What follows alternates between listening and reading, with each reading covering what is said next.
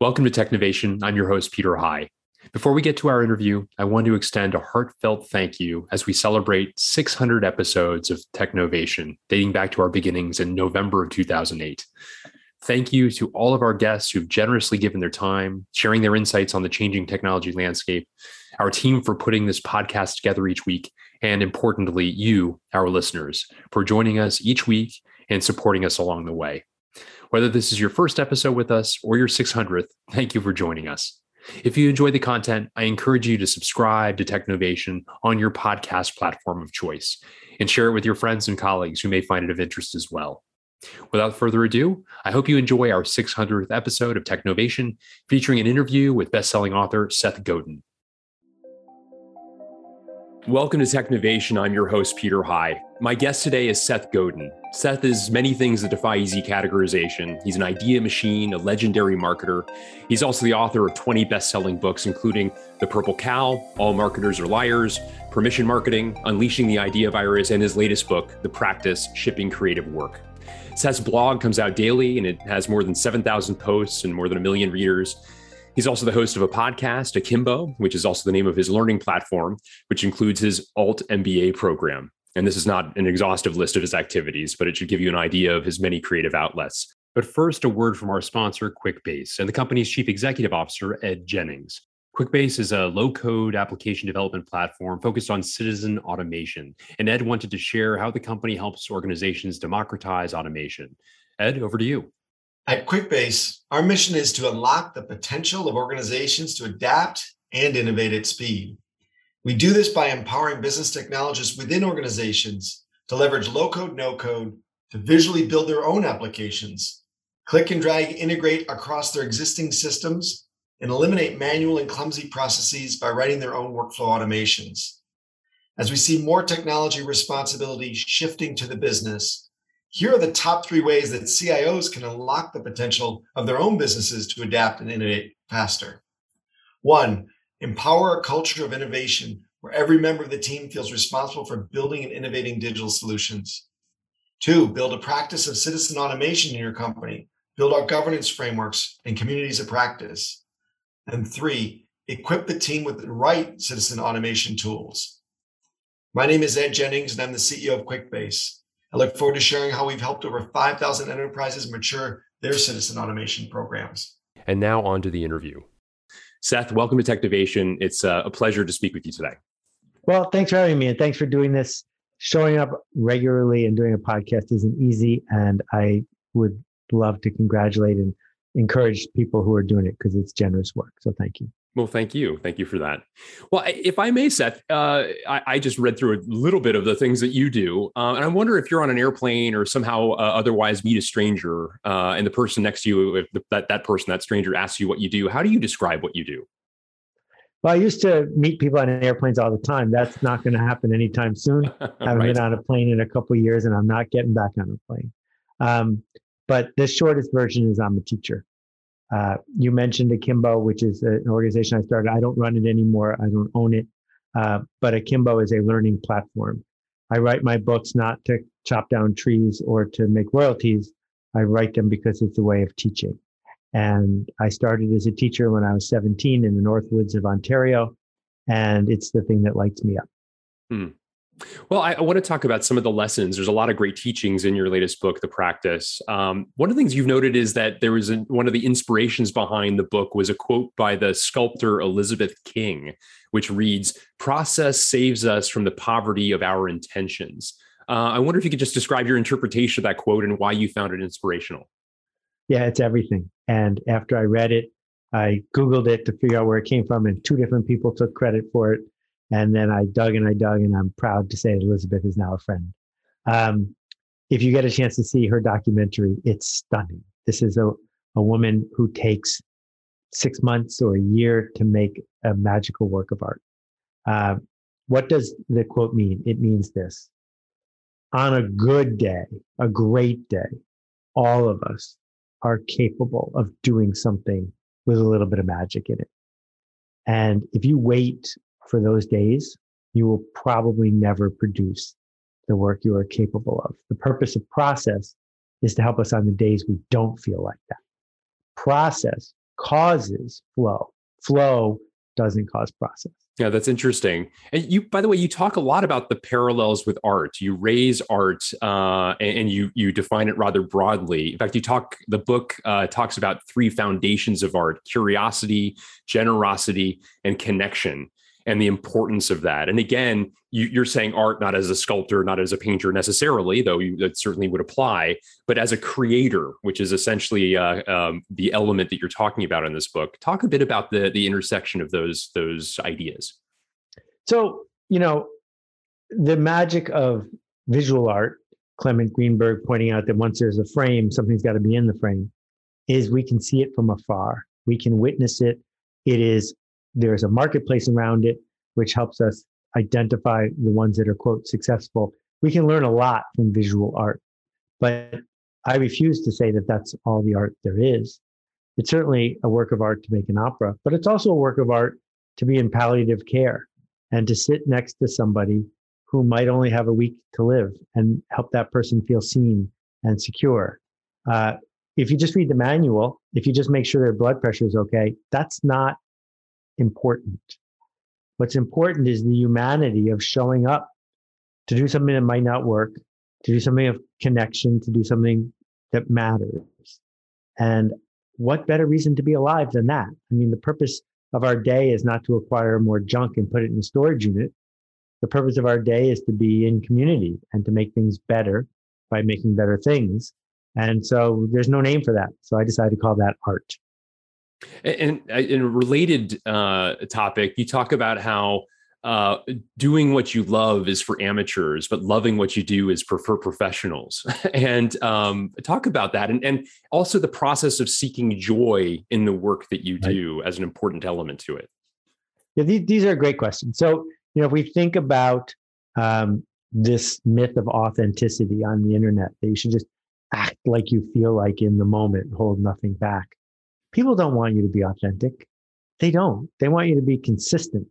They want you to keep your promise. They want, you know, if I go to see Rickie Lee Jones in concert and she's having a really big bad day, I will not feel better if she expresses how bad a day she is and doesn't sing. I would like her to be the best version of Rickie Lee Jones. Thank you very much. And so, what it means to be a professional is you make a promise and you keep it. And the best way to make a promise is to have practice, is to have a process, is to be able to say, this is the regiment that I use to create uh, a space where I can be the best possible version of myself when I need to be.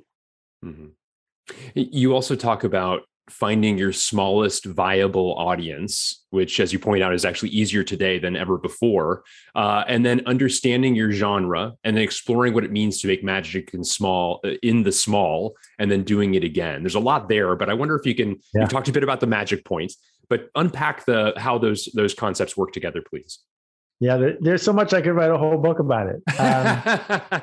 Um, people push back on all of these things. The first one is the smallest viable audience. You know, the internet is the first medium that wasn't invented to make marketers happy. TV exists to run TV ads, radio exists to run radio ads, but that's not why they built the internet. The internet, you can't reach everyone on the internet. Still to this day, you can reach more people with a Super Bowl ad or sponsoring the World Cup than you can reach with any single thing on the internet. But the internet is the best micro medium ever developed it is really good at reaching someone, not everyone. So once you decide to reach someone, well, now you get to pick which someone and you can make it just for them. So I like to compare the Monkees with Bob Dylan, right? So the Monkees were, for a time, the most famous, popular group of their kind because they were on TV every week. And yet it's been a long time since anyone talked about the Monkees. Whereas Bob Dylan regularly gets booed off stage. Bob Dylan regularly veers one way or the other. Bob Dylan had his biggest hit last year.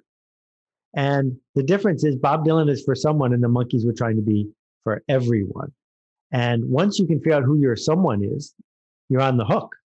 Because if you don't please them, now you've really screwed up. Mm-hmm. And and I know you've advised a number of entrepreneurs and friends on these sorts of topics. To what extent is is um, eh, when somebody's the beginning of their journey and they think about who they wish to address, to what extent is it important to lock in on that as opposed to be a bit malleable and and change direction as you go, depending upon the feedback that you're getting? Um, I, I, recognize, of course, that you know going north and then going south may be counterproductive. You'll end up exactly in the same place that you began. But uh, starting north and then recognizing, wait a second, actually, my pathway may be a little bit northeast as a result of some of that feedback. Maybe, maybe a, a you know an important pivot necessary through the process. Talk, talk a bit about that searching, if you would. I think it's a great analogy. You know, and there's the brain teaser about uh, what happens when you're a mile away from the North Pole, because going north is a very different thing there. You actually do need to go north in order to get to where you might want to go, because there's a mountain in between. And that mountain is, I think, essential for people who are starting out.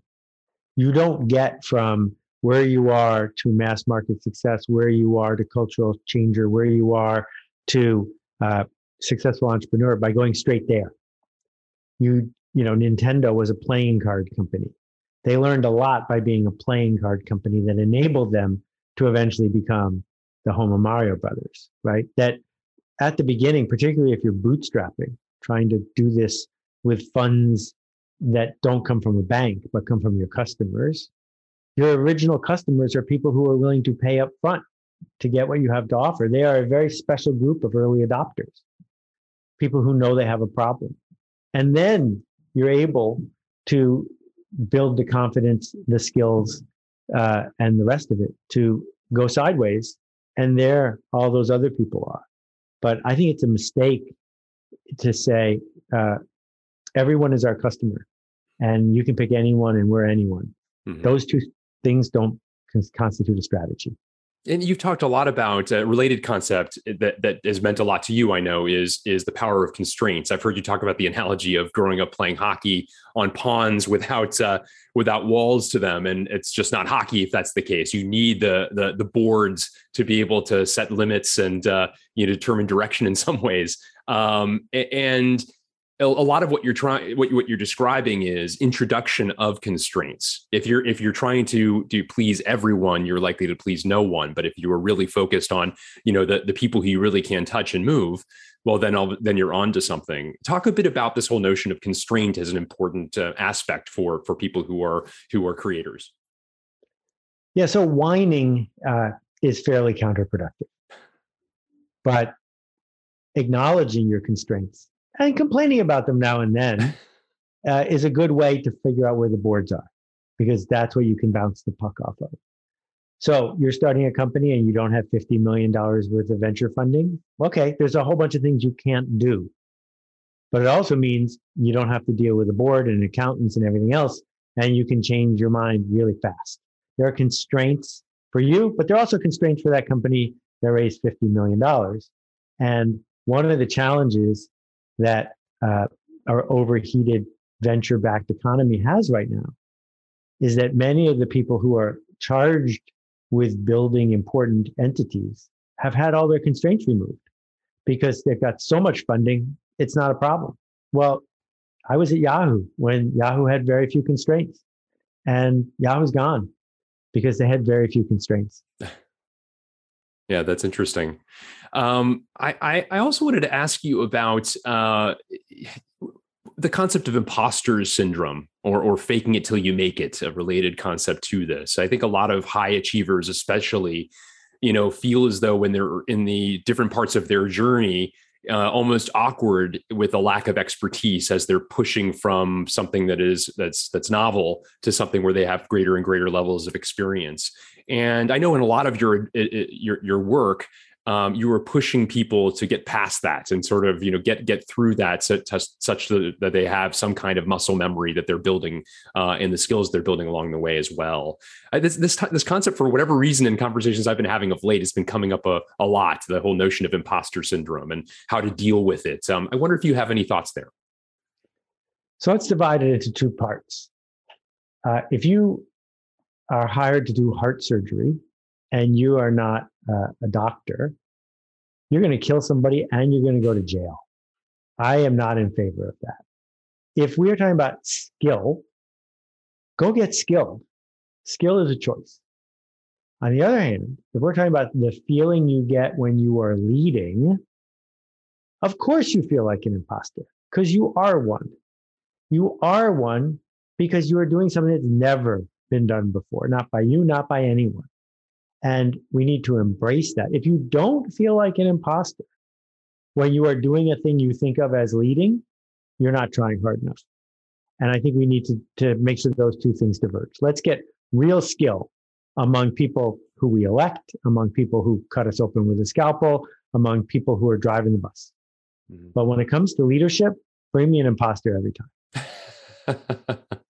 you also talk i mean there's a, there are a number of lessons that you have that are also about elbow grease to some extent you talk about how writer's block is a fear of bad writing and that it's really just bunk there's no such thing as writer's block that in many ways you need to work past that talk talk about that concept what what are you no this, this, is an actual writer's block. I, I made this on my Glowforge on one side, I don't know if you can see it. I can see that. Yeah, very there's well. There's no such thing as writer's block. it says on uh, your block. I worked with um, Isaac Asimov, did a project with him. He published 400 books. I'm like, Isaac, how do you publish 400 books? What do you do about writer's block? And he walks me to the living room of his little apartment. And he says, See this manual typewriter? I sit in front of it every morning for six hours, whether I feel like writing or not. And I don't have to write good stuff. I just got to type. Mm-hmm. But his subconscious understood that if he's going to type anyway, it might as well bring its best. And that is such a profound truth. Nobody has the inability, if you're physically able, to move your fingers. Nobody. You can type bad stuff all day. So you don't have writer's block. What you have is self censorship and a fear of being judged for your writing. You have a fear of bad writing. And so let's call it what it is. And the way you get over your fear of bad writing is you do more bad writing. And sooner or later, good writing shows up.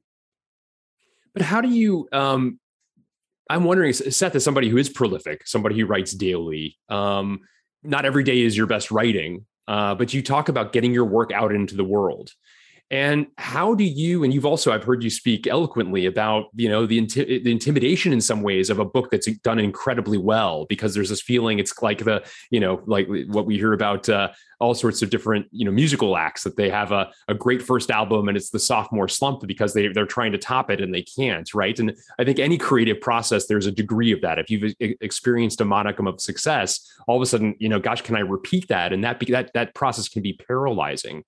So, you know, what do you, but part of it, of course, is just getting on and doing it, as you say. But is there also a degree to which you, you um, especially when you're writing for a blog, for instance, a degree of comfort in recognizing that not every day's work is going to be your best work?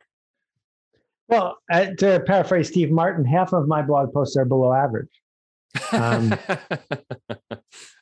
the the problem I have is I don't know which ones. Mm-hmm. And more than once, many, many times, I have written a blog in five minutes and said, ah, I wish I could do better than this. And it became one of my most beloved, famous, embraced blogs ever. And other times, I've put 40 hours into a blog post and just crickets. So I'm a terrible judge. Mm-hmm. And, you know, my friend Liz Gilbert tells the story after Eat, Pray, Love, one of the single most uh, powerful popular books of the entire 20th century. She wrote a book after that one, and she spent a year of her life writing it. And she brought it to Kinko's to get it copied so she could send it to her editor back when we used to use the mail. And she threw it in the trash. One year gone. Because on one hand, she was freaking out about being judged. And on the other hand, she had enough insight to say, writing a book to top Eat, Pray, Love is a bad idea. Let me just go write a book I want to write.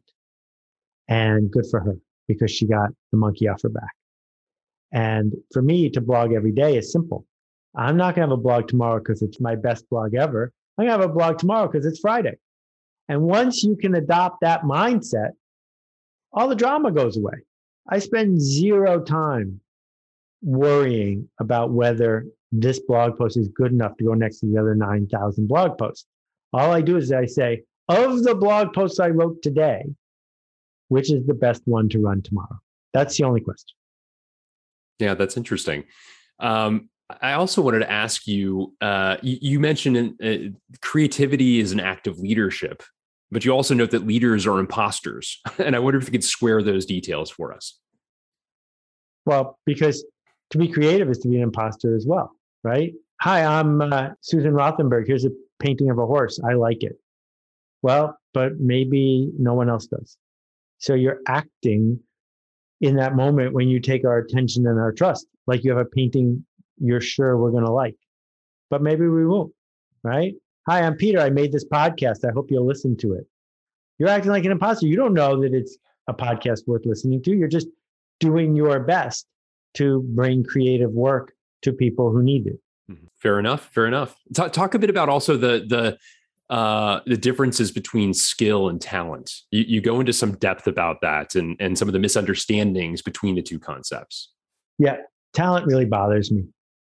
Uh, I think that there are talented basketball players because they're really tall. I think that there are maybe people who are actually born with perfect pitch, but not many. Mostly we're talking about skill, and skill can be learned. Some people have an easier time learning a skill than others, but skill can be learned. And my evidence is this. If we look at kids in uh, mainland China, they're three times more likely to have perfect pitch, which means that I say, What note is this? and they know what it is, or they can tell me a note. Uh, three times more likely than kids in the United States. So, therefore, you would argue that they're born with it. However, second generation uh, Chinese kids born in the United States who grew up in a house that speaks English are just as likely to have perfect pitch as kids who aren't Chinese in the United States. So, what does that teach us? It teaches us that perfect pitch comes from your parents speaking Chinese when you're a baby, because it's a, a language that's often sung, not from your genes. And when I was in high school, uh, my English teacher wrote in my yearbook, You are the bane of my existence and you will never amount to anything. And I took one English class in college. I am not a talented writer. Instead, I decided the skill was worth learning. And this is powerfully optimistic because what it means is unless you need to dunk a basketball, uh, you can learn it. And I think that's great. That's very interesting. You, you, you write in so many different forms and for so many different mediums. Um, how, how do you how do you decide when something is is book worthy? Uh, books right. are incredibly long processes. I've written three myself.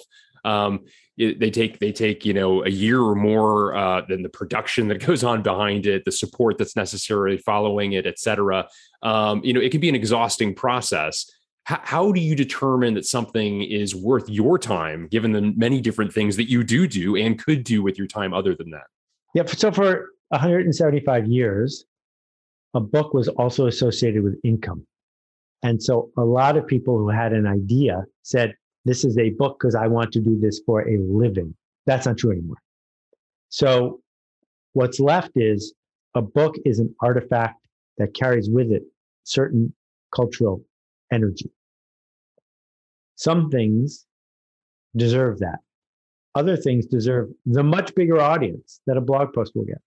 Other things deserve the much bigger emotion that a video will get. Uh, I mean, so for me, I, I've been playing in media for many, many years. I have a hunch about what fits in what bucket. I used to wake up in the morning 25 years ago and say, I need to make a living today. What should I write a book about? I haven't said that in 20 years because it's too too difficult a way to make a living. And I only write a book as a last resort. That's it. Are, are you working on one now? Nope. Nope. it's been it's been a few years, and there may who knows. I'm in no hurry. I don't feel any pain about not having a book. How do you uh, determine what mediums you you work through? You, you have the Alt MBA, uh, which you which you developed in 2015, as you point out, is run by others now, but some but that you're still very much affiliated with. You've done courses with Udacity and LinkedIn Learning. Um, you've you know you've been promiscuous if you will across a variety of different mediums through which you teach. So you are a teacher as you began the first thing you mentioned in fact in describing yourself. And now there is just a world of ways in which you can teach. Is part of this sort of experimenting with various different platforms to understand what works or, what you enjoy most? Yeah. I mean i know what works the best for learning, mm-hmm. which is cohort based, asynchronous, uh, emotionally driven interaction. And that's what the Akimbo workshops do. That's why I built them, not because they were a good business, but because it was my uh, stake in the ground to say, this is how it should be done. But I also know that my LinkedIn learning class in three weeks reached more people than all Akimbo workshops put together in five years. So at some point as a teacher, you got to go where people are. And I understand the constraints of that medium. And if I can't embrace the constraints, I'm not going to do it. Mm-hmm. So, you know, working with Morty and his team, it's like, oh, these are the constraints. I'm going to do a, a short workshop in this format. Will it change lives the way the marketing seminar does? No way. But that's not what people are asking for it to do. And so you show up with the right thing in the right place for the right person. And and it, um, at what point in your life did did joy and fun become orienting principles for you? I mean, when somebody is 22 and just graduated from university, they don't have the luxury in many cases to have those as being orienting principles. So part of it is gaining experience, part of it's gaining wherewithal, uh, an ability to say no, which is much more difficult earlier in one's career as it is uh, as you gain some experience and knowledge and wisdom, and, and frankly learn who you are. Um, talk a bit about that that seeking process and how you advise others uh, in that. I decided to find joy in the constraints, and I think it's quite possible, maybe this is just a 61 year old with nostalgia, that I had more joy when I was struggling than I have now. Hmm. Because the constraints, the running out of money, the nearly missing payroll, the no one knows who you are, the feeling like not just an imposter, but a fraud, the being wrong about fundamental issues, uh, all of those things, if you look at them the right way, are like waves are in surfing and I decided to to really love that ride. And as I have succeeded and earned a reputation, most of those constraints have been lifted. And so I have to find new challenges to find joy in. However, I am fully aware that I'm making them up. Whereas the ones when I was 24 were real. Yeah. These are like, oh, I built that constraint for myself and now I'm going to dance with it. Eh, to what to what extent is, though as as you as you reflect on that is seeing the end of the movie that is knowing that now you are a success you can kind of wander the world as a seeker of ideas and and focus on the things that interest you most and you know that people will follow you you know to those destinations is that part potentially part of the reason why as you look back to when you were struggling and barely making payroll and on the brink of bankruptcy? I know you you've talked about how for eight years you were just like on the knife's edge essentially as an entrepreneur. Um, you know is is part of it perhaps that you've you've you've seen the movie play out for 61 years? Well you know it's interesting because there were some really significant failures along the way that you don't hear me talking about too much. Mm. and i had just as much joy building those maybe the last few weeks were heartbreaking truly heartbreaking um, so i'm glad that this all worked out in a way that wasn't heartbreaking but um, I guess the purpose of my story is not that everyone has the privilege I had, uh, the benefit of the doubt that I had. What I am saying is, I think you can still make it a choice. And I'm glad I made it a choice. I learned that from my parents. And I know that people with far less, uh, I've seen them in little villages in India or a, a farmer named Lucy in Kenya who decided to, to make it a choice. These are my constraints. This is my journey. I will choose to find joy in this journey. And if people take away one thing from this, I hope it would be that. I also wanted to ask you about how, as someone who writes daily, um, I think what's often intimidating for people who might wish to emulate you is when you begin that process, you have an audience of zero. Uh, you have a head full of ideas potentially, but perhaps not yet enough confidence in those ideas to have validation that people want to read them. And part of I know what you're what you, what you advise is you know get out and get started and get be willing to to to fail and explore and those sorts of things. But it, it still is a it's a difficult hurdle for a lot of people to overcome uh, by putting themselves out there. It, it feels like a it feels like a risk. What, what what sort of advice would you offer to those people? Well, that's a very cleverly constructed trap people have set for themselves. Because if I woke them up tomorrow morning and said, uh, We're going on live TV in an hour and 10 million people are going to watch what you have to say, would that be better? Would that be easier? Would that be something that you wouldn't be complaining about? I think you'd be freaking out. The great, the good news is you can write what you want and no one's going to read it. What an opportunity. What an opportunity to explore and invent and describe. Go, go, go. This is a privilege. Don't waste it. A, a great a great insight, a good, good inspiration for those to kind of get off get off the uh, the, the couch and start writing, get get to the work that is important. Um, I, you know, in in a in a time where there's a lot of reason to be pessimistic, you are somebody who does write oftentimes with uh, with optimism. And I wonder what what are some of the things that make you optimistic these days? Well, it's funny. Someone uh, called in with a question for my podcast. Basically saying I was being too pessimistic. we have big troubles. Uh, the combination of uh, carbon, social justice, uh, a worldwide pandemic, uh, capitalism out of control, a Gini index worse than it's been since the Great Depression. Uh, these are real problems. And what I'm optimistic about is the definition of a problem is that it can be solved. If it doesn't have a solution, then it's just a situation. And I would like to believe that all of the things I just mentioned are problems, not situations. And so, what I'm optimistic about is that human beings in the last 80, 100 years have invented just about everything that's around us. They've invented all sorts of magic some horrible things too, but all sorts of magic. And if we can just find a passion for better and we can figure out how to set aside Milton Friedman like selfishness just long enough to contribute, I'm hopeful that these problems will go away. Well, uh, Seth Godin, you, you write an awful lot about generosity and the importance of it, how spending emotional labor to help someone else uh, is a wonderful thing to do. Thank you for taking a little bit of time out of your schedule to help me and help my audience by sharing what you know. It's been a pleasure to speak with you today. Well, thanks for doing this work. Go make a ruckus.